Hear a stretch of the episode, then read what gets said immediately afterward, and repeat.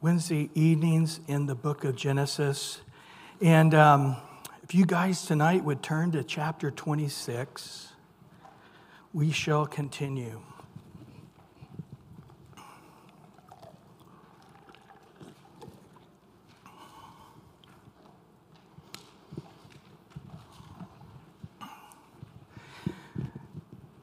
In the end of chapter 25, in verse 29, we saw that Jacob cooked a stew, and Esau came in from the field, and he was weary. And Esau said to Jacob, "Please feed me with that same red stew, for I am weary." Therefore his name was called Edom, which is red. Now, it's sort of surprising they didn't call him that earlier, because he came out all red and hairy. But I guess he was more hairy than he was red when he was born. So the hairy name stuck rather than the red. So I do think that the name Edom was something he was called, out on the streets, He was a man who was around the Canaanites, around the Hittites, around the Philistines. He was a man of the earth. He was out in the midst mingling with the people. Jacob wasn't. He was at home with mom. He didn't mingle. He didn't get to know the peoples of the land. And that was something that Abraham very much did not want Isaac to do, was to associate with those people. And he didn't allow him. And Jacob is really following sort of in the heart of his father Abraham. But Esau was a man of, he was a secular guy.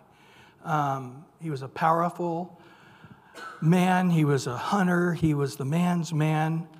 And the point here, though, in this story is that when later Esau's people would be known as the Edomites, and it was all around this story. How did we become the Edomites? Well, it's really the day that our forefather was betrayed by his brother, the Jew, the Hebrew.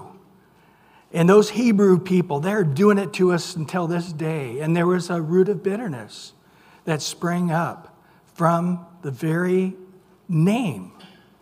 Because it was at this point, when he ate that red stew, that his brother taken advantage of him when he was starving to death. I'm sure the story was always told with the bent to how wronged Esau was, and how wrong Jacob was in his deviant ways.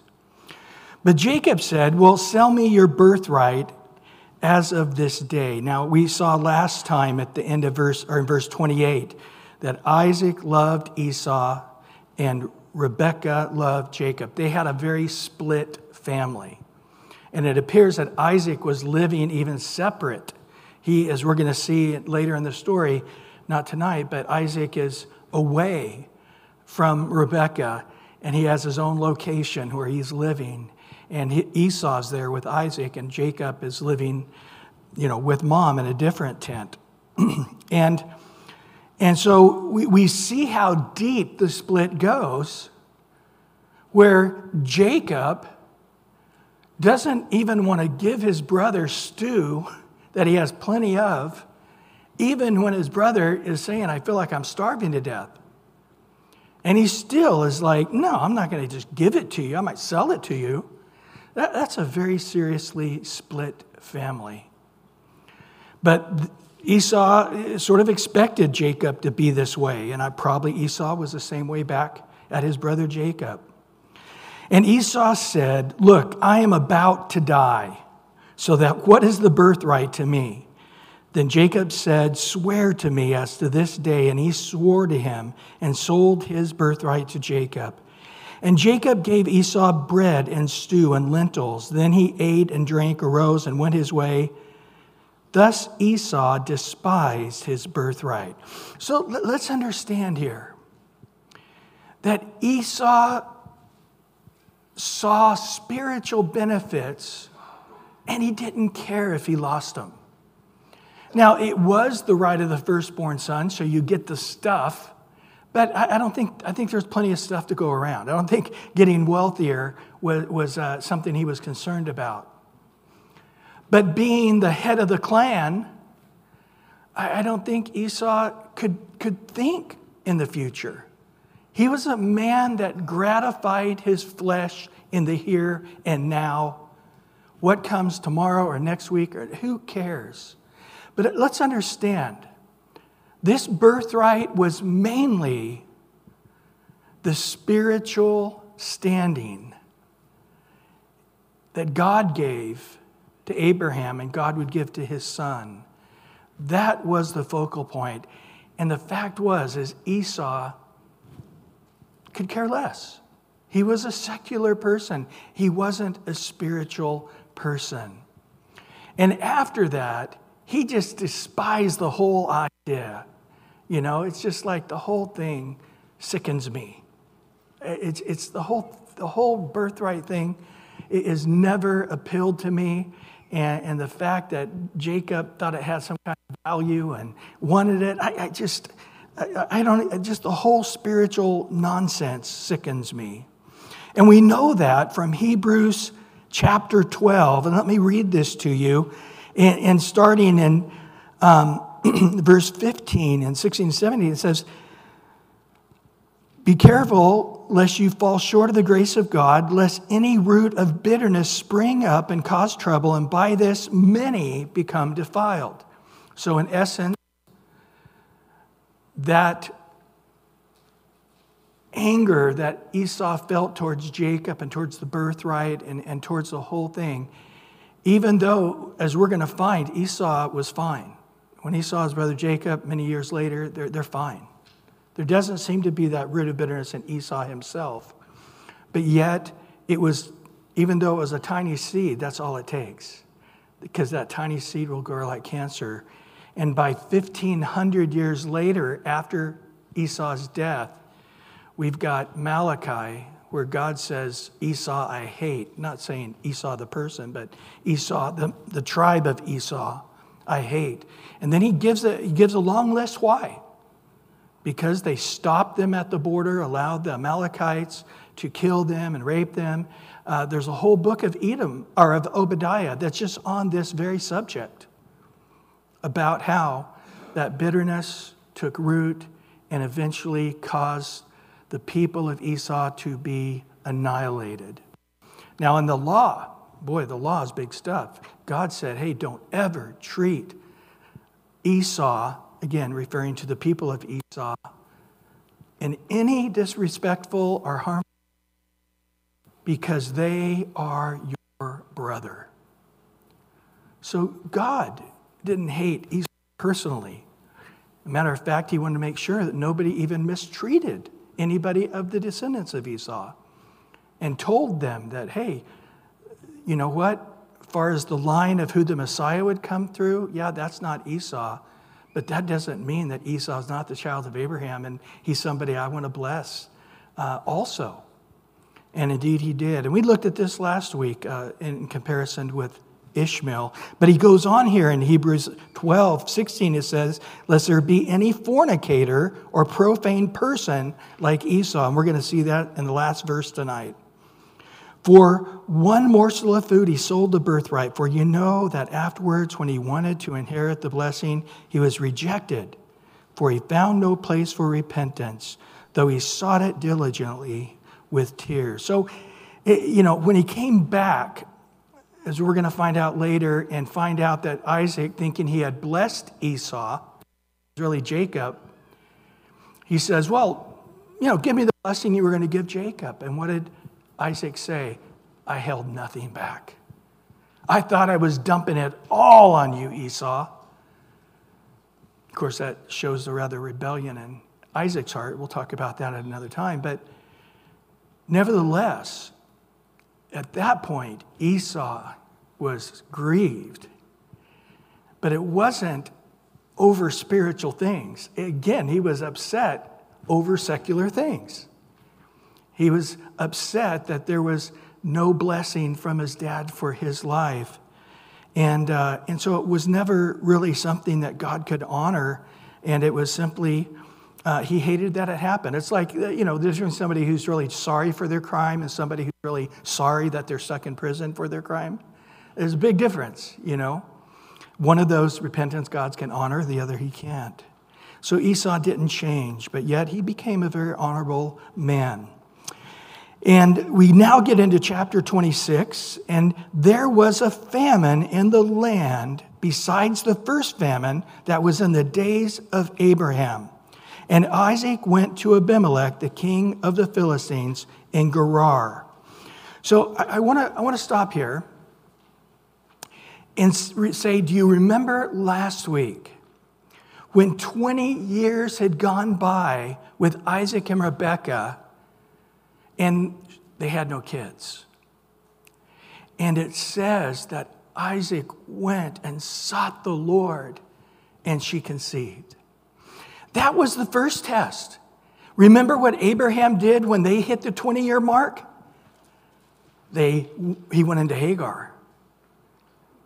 So Isaac was being tested, just like Father Abraham was tested. But he passed that test with flying colors. And now, God says to Isaac, I'm going to give you the next test I gave Abraham, a really severe famine. And this has not happened since it happened in Genesis chapter 12 to Abraham when he went down to Egypt. And where do we see him going? He's heading that direction.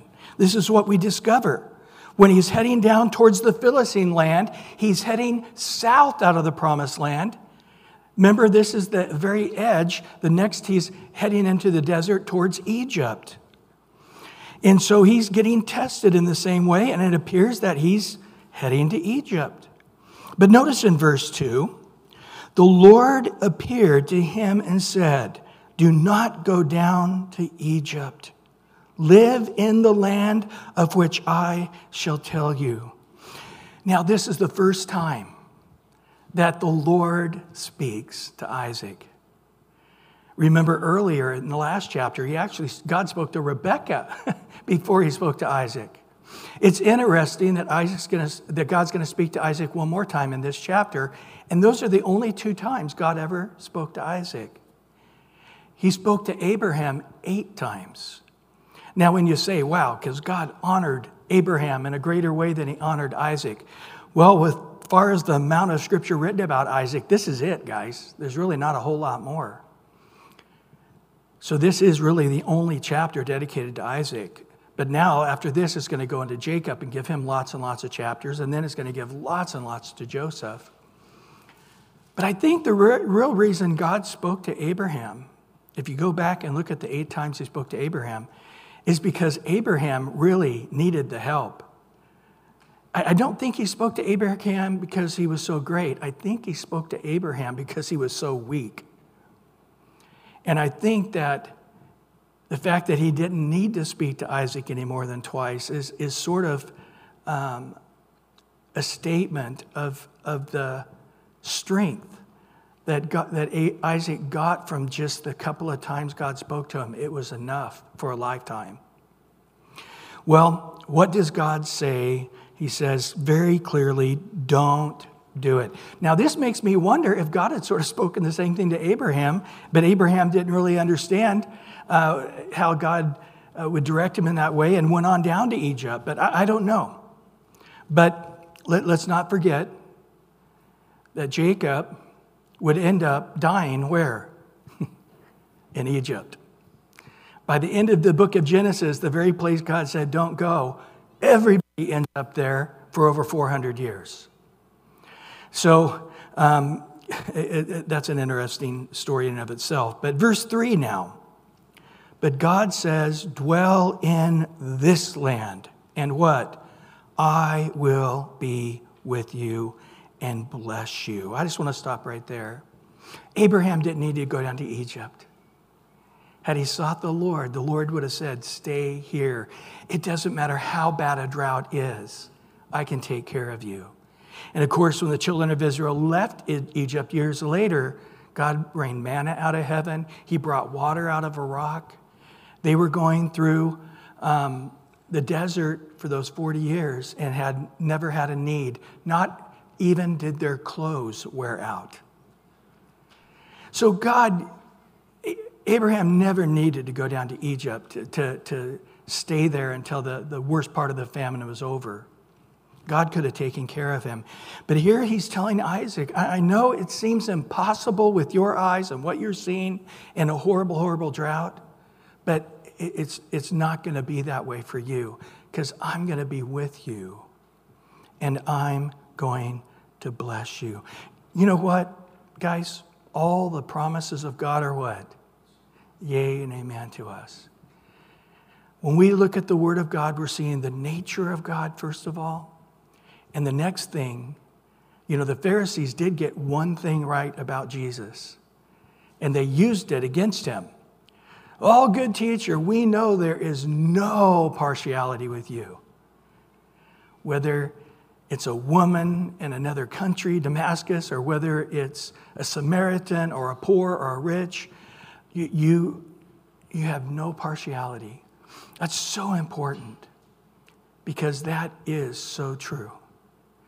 That God loves everyone. That's why Christ died for the sins of the whole world. God wishes all men to be saved, but we're all free-willed individuals. We have to make that choice. And so he says to you tonight, I will be with you. Remember in Matthew 28:20, the very end of that verse, and lo, I am with you, what? Always, even to the end of the age. Amen? And then, of course, Hebrews 13:5, the end of that verse. For he himself has said, I will never leave you, nor forsake you. Isn't that wonderful? God grabs a hold of us and never lets us go. Well, he goes on there at the second part of verse 3. So I'm going to be with you. I'm going to bless you. For you and your descendants, I will give these lands, and I will perform the oath which I swore to Abraham your father.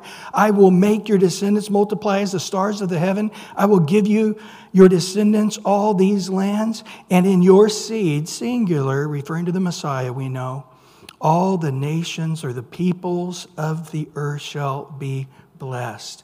Notice again, Genesis 12, the plan was to go through Abraham, and the end of chapter 12, verse 3, the reason is through eventually his seed. It'll eventually hit a dead-end road and land on one person as Abraham, Isaac, Jacob, and then through Judah and King David and so forth.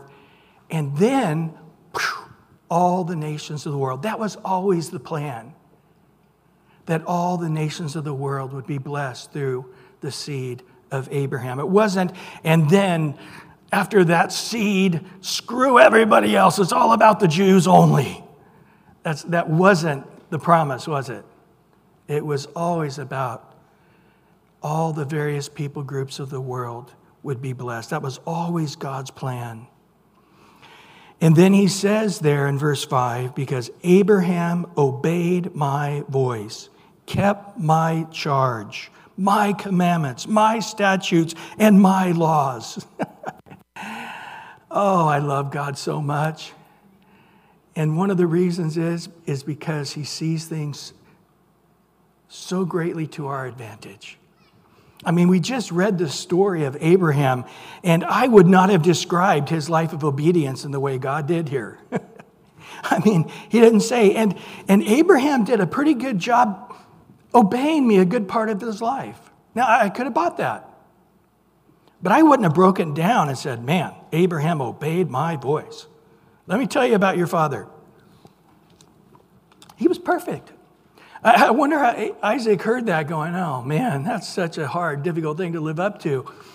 Well, not when God's the one going to be judging you, Isaac. You'll do just as well. But Abraham, remember it says there in Romans 4 that Abraham was this great man of faith. He never staggered in unbelief. And when God said you're going to have a child, it says that Abraham looked at his dead body and the deadness of the womb of Sarah and strengthened himself, knowing that he who said it was able to do the impossible. And everybody who has faith is the child of Abraham, for he's the father of us all. you know, when you read that, you're just sort of giggling, going, man, I have read that story, and no, that is not the way it happened. God said, you're going to have as many kids as the stars of the heavens. And Abraham believed God. And the next chapter, he goes into Hagar and has Ishmael. That's what actually happened. And then when God said several years later, hey, you're going to have a child, Abraham fell on his face and laughed. Okay? That's what really happened. But I'm so glad God knows what's really going on in the heart. And even though some of his outward actions weren't so great, God saw his heart of faith, even when it didn't look so much on the outside. And so I'm so glad that God is looking at us. Of course, King David, what's God's commentary on him in Acts 13? He's a man after my own heart who did all my will. I think we're going to do pretty good on the day of judgment. That's what I think. But, you know, seeing how the Lord, seeing a few report cards ahead of time before heaven, it gives me a lot of hope. And, of course, this is exactly what we see, don't we? God forgives our sin and forgets them.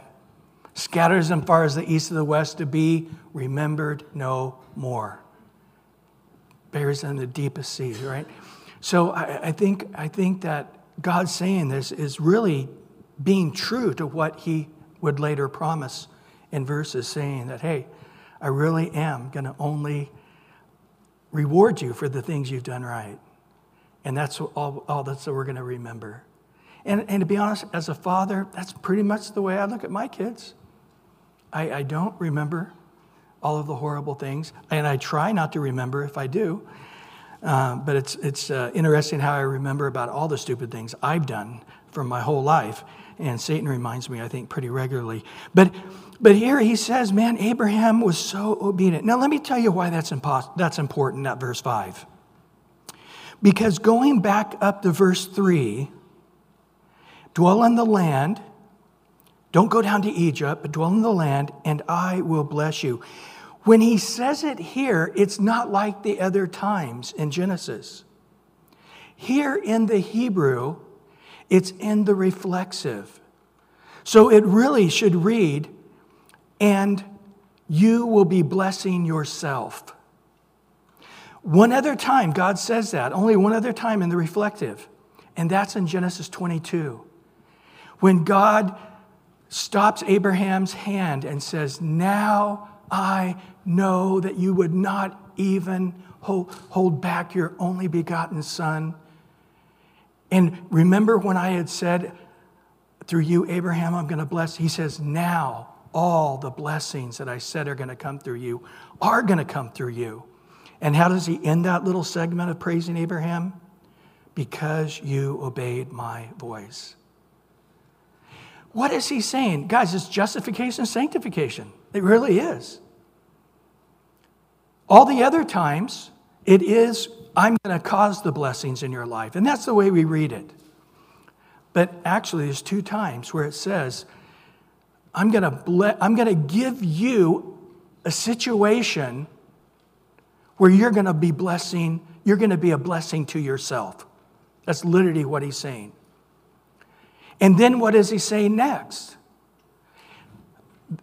You know, chapter 12, chapter 15, chapter 17. God says the big, long blessing that he's going to give Abraham in a minute. I'm going to bless you. I'm going to give you all the land. I'm going to give it to your descendants. And, you know, the big, long blessing. And each of those times in 12 and 15 and 17, it is, I'm going to cause it. It's going to happen because I've said it's going to happen. But then when Abraham does what God said, even though it was incredibly difficult, God said, yes, just like I said, I set you up in a situation where you would be blessed by blessing yourself. And then he says to Isaac that very thing. Look at Abraham. He was blessed by me. I caused blessings in his life. But then he blessed himself. He experienced all the blessings of God. Why? Because he obeyed my voice. He kept my charge. He kept my commandments, my statutes, and my laws. Because he did that, I was going to put blessings on him, but all the blessings that could be his, he received because of his life of obedience. I love that here. Interesting, the first time, you know, I like to say the first usage in the Bible, the first time the word law or Torah is ever mentioned is right here at the end of verse 5. He kept my Torah, the laws. Well, moving on to verse 6 here. So Isaac dwelt in Gerar. He didn't go any further south. And the men of the place asked about his wife. And he said, she's my sister. Sound familiar? For he was afraid. And because he had fear, he was afraid to say, she's my wife, because he thought, lest the men of this place kill me for Rebekah, because she is a beautiful to behold. And remember, this has been said a couple of times before this. She truly was a beautiful, beautiful woman. The Bible doesn't use those words willy-nilly. She was really a beautiful, beautiful woman. And so he was afraid.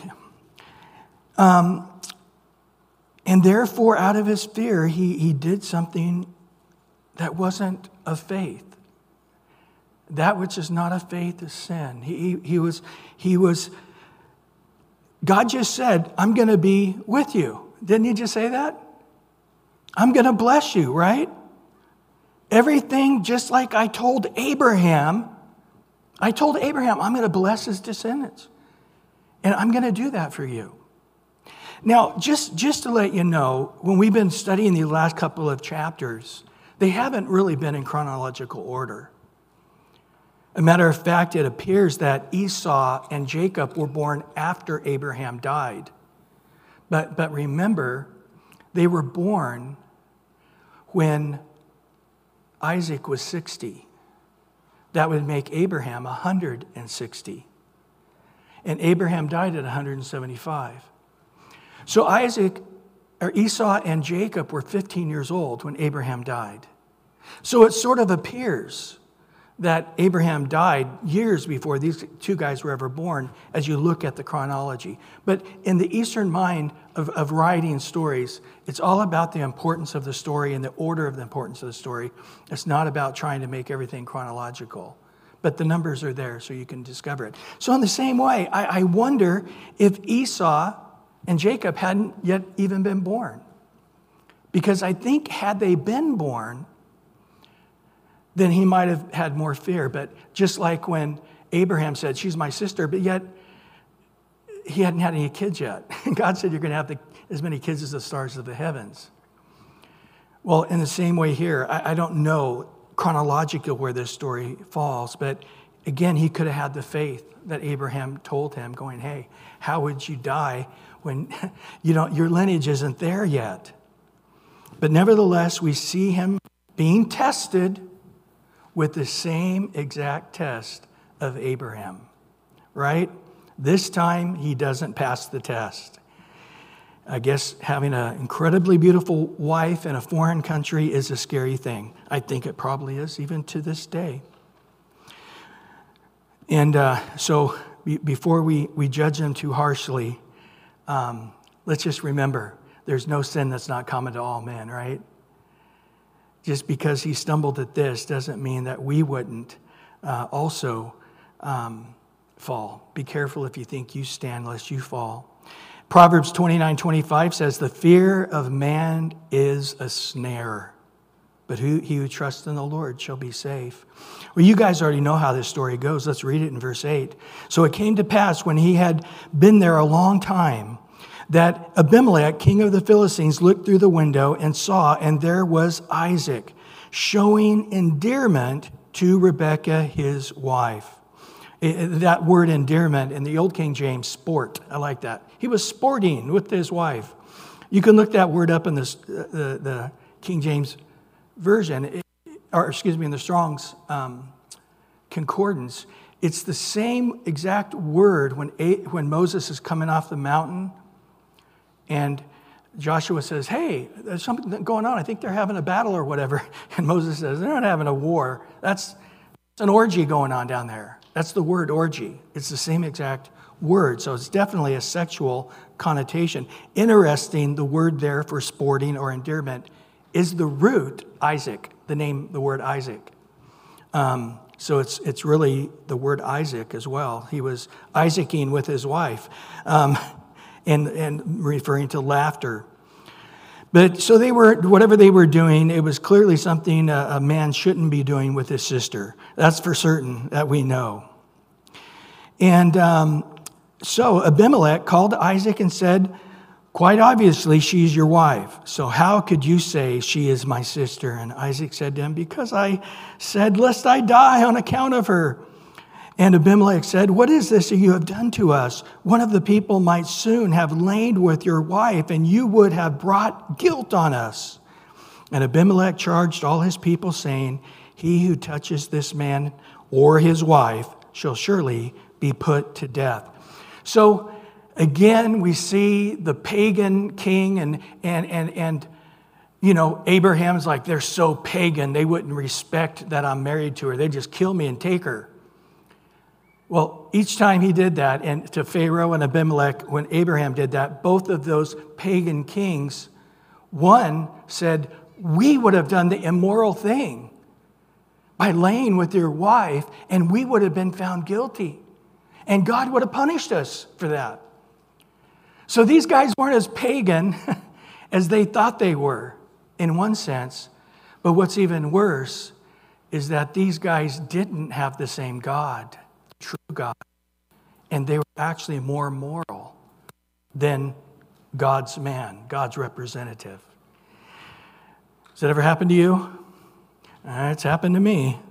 I do know that God didn't choose us because he picked the top 10% most godly people who are already wonderfully godly and moral in the planet and just said, yeah, let's just make you Christians.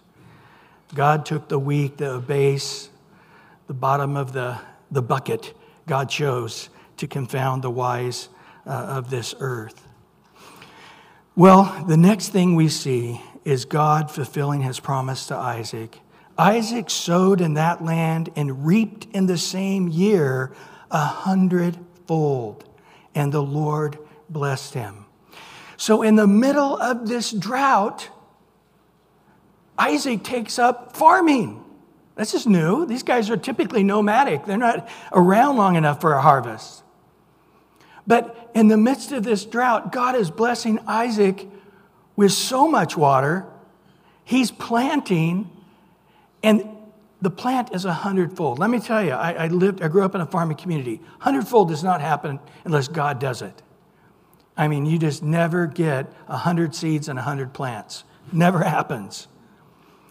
But it says at the end of verse 12, the Lord blessed him. It was just obvious to everyone that his first attempt at farming wasn't him. It was the Lord. And everybody knew it, including Isaac. And the man began to prosper and continue prospering until he became very prosperous. For he had possessions of flocks and possessions of herds and great number of servants. So the Philistines envied him. And so what did they do? They want to hurt him. So in verse 15, those Philistines had stopped up all the wells which his father's servants had dug in the days of Abraham his father, and they had filled them up with earth. So he's over there next to those wells that his father had dug decades before, but he's not going to benefit from them. We're going to try to hurt his prosperity. And Abimelech said to Isaac, go away from us, for you are much mightier than we. Now, do I think this is the same Abimelech that Abraham saw? Probably not. Abimelech is like the name of a king, and it was probably used widely throughout the land. But in verse 17, then Isaac departed from there and pitched his tent in the valley of Gerar, and dwelt there. And Isaac dug again a wells of water, which they had dug in the days of Abraham his father, for the Philistines had stopped them up after the death of Abraham, and he called them by their names that his father had called them. And Isaac's servants dug in the valley and found a well of running water there. Not a well, but it's a spring. They were digging a well and they end up tapping into an actual spring. Boy, that's a lot better than any well. But even though they found this pile of gold, look what happened in verse 20. The herdsmen of Gerar quarreled with Isaac's herdmen, saying, "The water is ours." So he called the name of the well Esek, contention, because they quarreled with him. So he just left, and they dug another well, and they quarreled over that one also. And he called its name Sitnah, opposition. And he moved from there and dug another well, and they did not quarrel over it. So he called its name Rehoboth, roominess. I can spread out here. Because he said, "For now the Lord has made room for us, and we shall be fruitful in the land." So we see here that Isaac is not an aggressive guy. He seems to be a guy who, when somebody's quarreling and there's going to be a fight, he just says, no, let's not fight, and he moves away. Now you could say, well, that's a good characteristic. Blessed are the peacemakers, right? They'll be called sons of God, you know. As long as it's up to you, be at peace with all men. So you could say on one hand that was sort of a good thing with Isaac. But in reality, he was being that way, not because he had the heart of peace. It's because he was living his life in fear. I'm afraid because there's a famine. Now I'm afraid because I might not prosper. Well, now I'm afraid because I'm too prosperous. How do I know that? God speaks to him now for the second time. And notice what the Lord says to him. From there he went to Beersheba. And the Lord, Yahweh, appeared to him the same night and said, "I am the God of your father Abraham." What does he say now? "Do not fear, for I am with you. I will bless you. I will multiply your descendants for my servant Abraham's sake." God said this to Abraham about not every time he spoke to God, or God spoke to him, but several of the times. God kept repeating the same thing over and over to Abraham. And now he's doing that to Isaac. Why? Because that's the way we're made. We need to keep hearing afresh God speaking to us. I mean, you have those times when you read the Bible and you're going, my heart wasn't moved at all today, but I got to go. And then there's other times that you read the word and it's like you've entered right into the very presence of God. We've experienced that on Wednesday nights. Sometimes on Wednesday nights, God's Spirit falls on us. Other times, like, well, it was good. It was good to be here, but it wasn't that Holy Ghost moving time. But here, the Lord appeared to him, and it's interesting if you look at how many times it says El Shaddai versus Yahweh. Most of the time, it's been El Shaddai, God Almighty, God of hosts. But now it seems to be an intimate thing, Yahweh. Of course, I don't think they understood what Yahweh meant until Moses talked to God at the burning bush. When he says, "Who shall I say sent?" Well, the word would have been El Shaddai, because that's most of what's used throughout Genesis. But God doesn't say that, does he? He says, Yahweh, I am what I am. But here, he tells them right up front, don't be afraid anymore. Don't have fear anymore. Why? I'm with you. And I just sort of want to wash all of us in the Word of God tonight on this issue of fear. Deuteronomy 31:6, "Be strong and of good courage. Do not fear nor be afraid of them, for the Lord your God, He is the one who goes with you. He will not leave you nor forsake you." Psalm 27:1, "The Lord is my light and my salvation. Whom shall I fear? The Lord is the strength of my life. Of whom shall I be afraid? Isaiah 41:10. Fear not, for I am with you. Be not dismayed, for I am your God. I will strengthen you. Yes, I will help you. I will uphold you with my righteous right hand. One of my favorites, Luke 12:32. Do not fear, little flock, for it is your Father's good pleasure to give you the kingdom. John 14:27. Peace I leave with you, my peace I give to you. Not as the world gives do I give to you. Let not your heart be troubled, neither let it be afraid. And then Hebrews, we looked at part of this, verse 5 earlier, but now I'm going to look at verse 5 and verse 6 of Hebrews 13. Hebrews 13, 5 and 6. For he himself has said, I will never leave you nor forsake you. So we will boldly say, the Lord is my helper. I will not fear. What can man do to me? And then once again, Matthew 28, 20. Lo, I'm with you always, even to the end of the age. And Hebrews 13, 5. Be again, just that little nugget.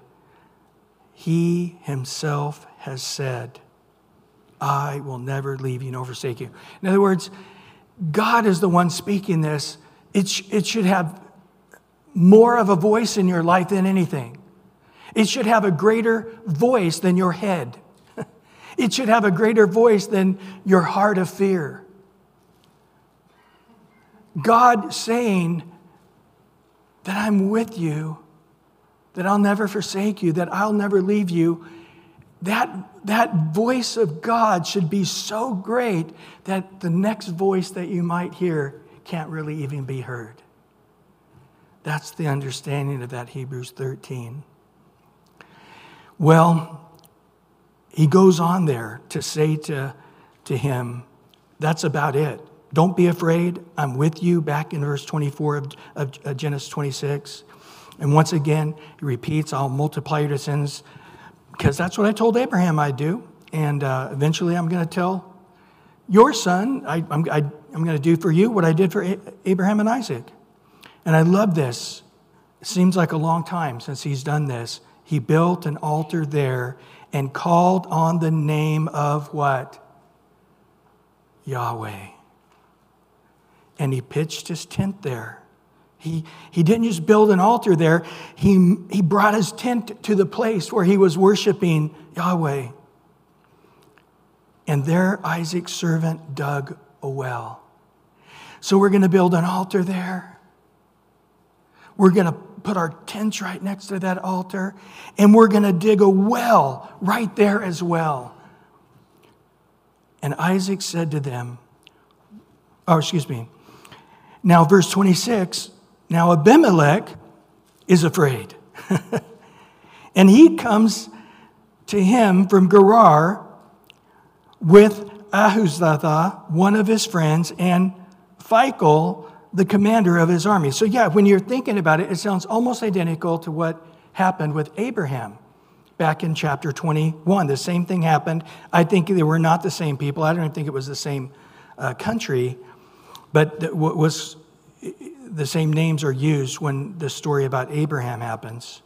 But Isaac said to them, why have you come to me, since you hate me and have sent me away from you? Whoa! Where did passive little meek Isaac go? You see, the word of God went right to Isaac's heart. Be not afraid, I'm with you. And here comes the big guns. And he's got his commanders with him. And he's got some mighty dudes with him. And they're all coming up looking as strong as they can look. And here's Isaac, right in their face, rebuking them. It reminds me of that Proverbs 28:1. The wicked flee when no one pursues, but the righteous are as bold as a lion. And I love the fact that Isaac is no longer afraid, but he just says, hey, you guys did me wrong. Why are you here? But they said, we have certainly seen that the Lord is with you. So we said, let there now be an oath between you and us, and let us make a covenant with you, that you will do to us no harm, since we have not touched you, and since you have done nothing to you, but good, and have sent you away in peace. You have now the blessed of the Lord." They're using the name Yahweh, and they have no idea what it means. Of course, I don't think Isaac knows what it means either. But you've been blessed by Yahweh. We're going to use your God's name, not ours. "And he made them a feast, and they ate and drank." Let me tell you, that's big-time stuff. When you eat with people in this culture, it means you're becoming one with them. "And they arose early in the morning and swore an oath with one another, and Isaac sent them away, and they departed from him in peace." But it came from a place of strength this time. It came from a place of no fear. So the first encounter we see early in the chapter, Isaac's in total fear, and he reveals how afraid he is of them by lying about who his wife is. But now at the end of that story, he has grown in his faith. And that's what we're supposed to see, that he heard the word of God and he believed it, and he's standing on it. That's what we're supposed to get.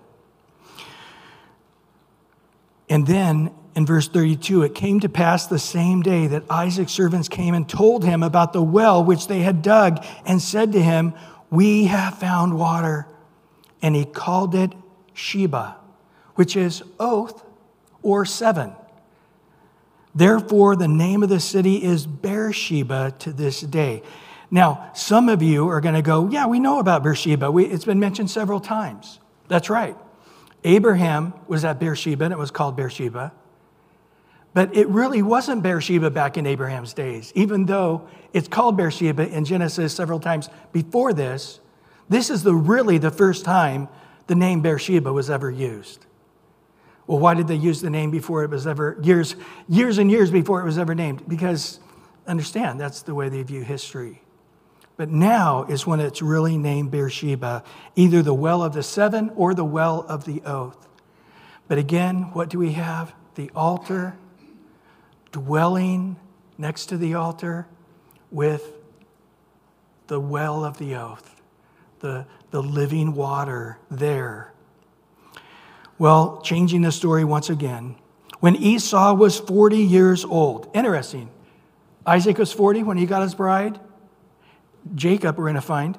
But now Esau is 40 also when he gets his brides, plural. He was 40, and so he thought, hey, Dad got married when he was 40. I'm going to go get married now. And he took wives, plural, Judith, the daughter of Beri the Hittite, and Basemath, the daughter of Elon the Hittite. And they were grief of mind to Isaac and Rebekah. So again, Esau is just clueless of spiritual things. In next week, at the end of chapter 27, we really learn how deep of a grief this was to Isaac and Rebekah. In Genesis 27:46, it says, "Rebekah said to Isaac, 'I am weary of my life because of the daughters of Heth. If Jacob takes a wife of the daughters of Heth, like these who are of the daughters of the land, what good will my life be?'" She literally says, having these Hittite women around, I want to die. I don't want to live. And if both of my sons take women from here, I do want to die. It was more than a grief. And of course, this is the Holy Spirit speaking also, isn't it? But again, he doesn't marry one woman, he marries two. And we know in Hebrews 12:16, we just read earlier, lest there be any fornicator or profane person like Esau. He was a fornicator. So in other words, he was having sex probably with these women or other women. And he was a profane person. These girls probably were not moral type women. There wasn't moral stuff going on. In Genesis 24, verse 3 and 4, later it makes it very clear that you will not take the wife of a son from the daughters of the Canaanites. And again in Deuteronomy in chapter 24, Abraham had already said that to his servant. So this was not something that Esau wouldn't have had knowledge of. Hey, Isaac, how did you get your bride? Well, my father Abraham said, you will not take a daughter from this land. You shall go back to Mesopotamia and get a bride for Isaac.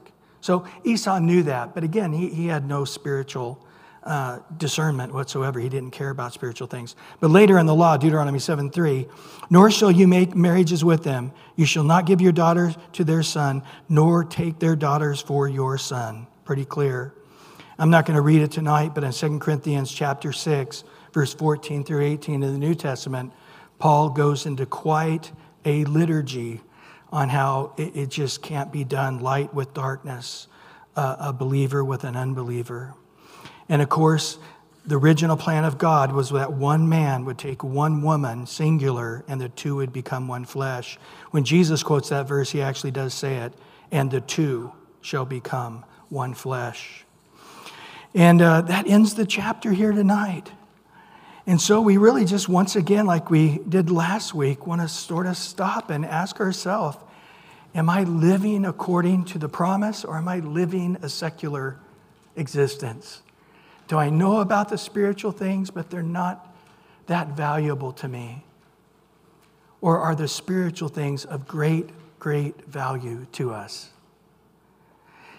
Lord, search our hearts, see if there be any wicked way in us, and lead us in the way of everlasting. Test us, probe us, search us, forgive us, heal us, wash us. Come on up, Tyson.